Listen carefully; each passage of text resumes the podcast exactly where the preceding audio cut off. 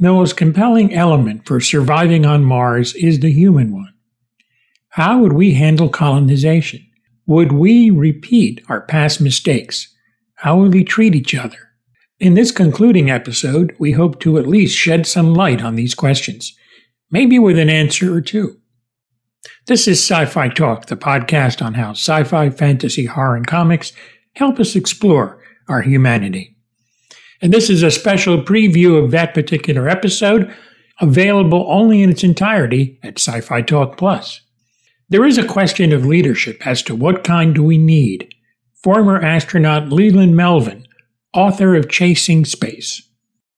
It's a specific type of leadership because it's a it's a very hostile environment and people here that are in leadership positions unless there's or tornadoes or unless there's a zombie apocalypse or you know something comes it's just crazy um, they're not going to have to react in ways that are the same way that you would to save someone's life in like one minute if something gets depressurized. You have to react in a way that's systematic you know um, taking control and, sh- and, and being able to shut other things down to solve the problem or everyone dies. And that's the same thing on space station same thing on space shuttle. The leader the commander has the leadership role to trump any other words that are said. He says, "You shut up, you do this," and you're supposed to do it.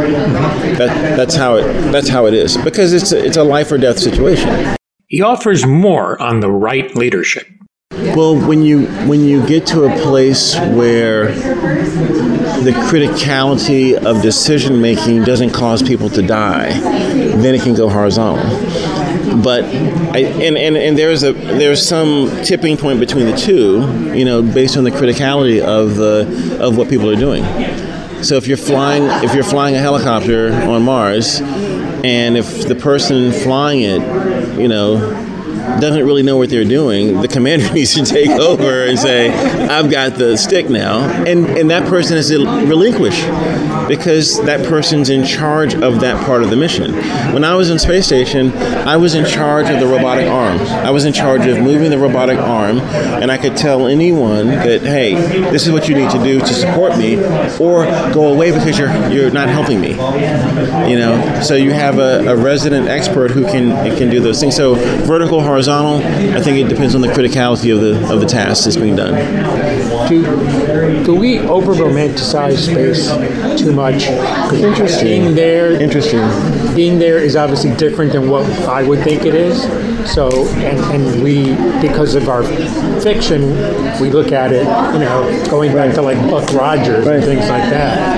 So, do you think that happens? And when you're really there, it's like, oh, it's not like that at all. It's cold. It's actually a little lonely at times. I, I think any anything that's new that you explore and it's been talked about and it's been dreamed about and it's fantasy and magical and science fiction and all this, it's romanticized. I mean, it's just by default because you don't know what it is.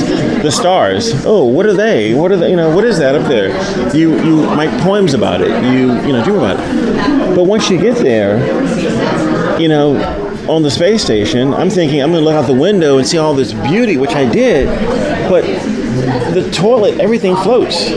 You know, I mean, like, if I don't do this right, there's going to be stuff everywhere, right? So there are moments in your experience in space that are mundane. You got to clean the filters. You got to make sure you put all your stuff away because your underwear going to float in someone's face while they're working on the robotic arm, and then everyone dies. You know, so there is a mundane part of that, but that's part of living.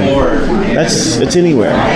But the flip side is you do get these views, and you do get this collaboration with people that we used to fight against. I'm there with Russians and Germans and French and first female commander and African American and Asian American. It's like a Benetton commercial, you know. It's like we're all just working together happily, knowing that if we don't support each other, we all die. And that's and that's beautiful. Because flying over Afghanistan, you're looking down and you're like, there's some stuff going on down there that's not good, and other places that you see. So it's I think if more people could have the chance to go to space and look back at the planning in that way and get this uh, this positive overview effect, I think more people will come together. And so, if that's a romanticized piece, I think it's a romanticized, but it's also a reality. It was a reality for me. Yeah.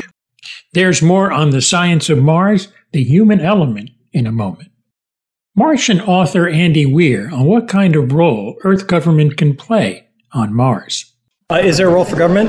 Um, I think in the early stages, government's going to be critical to funding commercial space flight in the same way that government was critical to getting the commercial airline industry off the ground in the 30s. Adler Planetarium astronomer Lucianne Walkowicz, and also physicist Dr. Michio Kaku talked the commercialization of Mars. I think it's inevitable that there's going to be a little bit of conflict, but I think that's going to generate energy, enthusiasm, competition, I think, is a good thing. Now, when you look at the uh, Apollo space program, it was great. The government did it, but it was very expensive. The Apollo space program absorbed 5% of the entire federal budget in 1966. 5% of every dollar you paid in taxes went to the Apollo space program. That's unsustainable.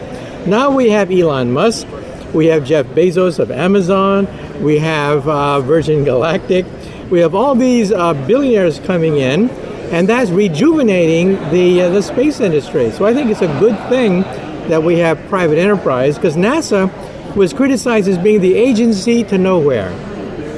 Great program, but federal budgets mandated that you could not go back to the moon, could not go to Mars, and so it stagnated. The agency to nowhere. Now we're going to go somewhere. So I think it's a good thing that we have private enterprise rejuvenating the, the space industry, though, of course, priorities are going to get skewed a bit. These are big egos, they have to make a profit, they have shareholders to deal with, but I think overall it's a good thing. Well, so there's always been conflict, um, I think, between the interests of private industry and scientific exploration, but it's important to realize that historically, scientific exploration and private industry have never been separate. Going back to, you know, the early, like, voyages that went to do measurements of the eclipses, those were all scouting missions that were funded by, you know, people with commercial interests. And I think that um, even when you go and you look back at the early history of like the first satellite in space um, was a spy satellite that was funded by the government and put up by a private company. So even now that we have people like um, Musk or Bezos who are involved, what's really changed is I think the narration around what they're doing because they're still vying for government contracts. They're still getting their money from NASA. Um, and even though they're trying to angle for more independence that has maybe been the thing of the past, what's different is really kind of the packaging around them as opposed to somebody like a Boeing or Lockheed Martin or Northrop Grumman who have been government contractors for a long time. So, you know, I think that it is true that scientific exploration and commercial interests like the actual like ability to turn a dollar is pretty different and I think could lead to conflicts just like the one you see on the show and, and that it's important to explore. There's always been this connection um, going back to the very beginnings of the space pro- program. In fact, if you look at the Wild West, Hollywood movies uh, about the Wild West, on one hand you had the ranchers. The ranchers in turn were up against the miners. They were up against the, the sheep herders. They were up against the railroad. And it made for good copy on Hollywood movies, but that's the reality. That's how the West was won. The West was won by a combination of different interests coming together to form a new nation. So I think, in the same way, the Wild West was a prototype of how America was developed, it'll also be a prototype of how civilization will develop on Mars as well. Especially because prices are dropping so that private enterprise can jump right in. For example, the movie The Martian with Matt Damon, that movie cost $100 million. But the Indians put a probe on Mars for $70 million. A Hollywood movie about going to Mars costs more than actually going to Mars. and that has opened the door to private enterprise. There's more on the science of Mars, the human element, in a moment. And former astronaut Leland Melvin talks about the science versus the commercialization.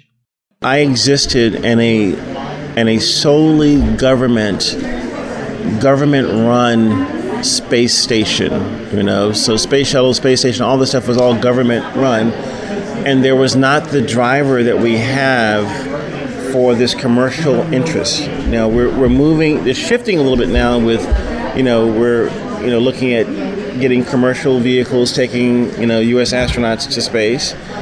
but this tension between the scientific mission and the commercial, we got to make the money. We got to pay the stockholders. You know, we got to pay the investors. And you know, is the is the backhoe that's trying to lay the pipe for the water system going to disrupt the field that the scientists are actually studying the geological changes on the Martian surface? And that's that happens right here on this planet right now, with people encroaching on each other's space, right?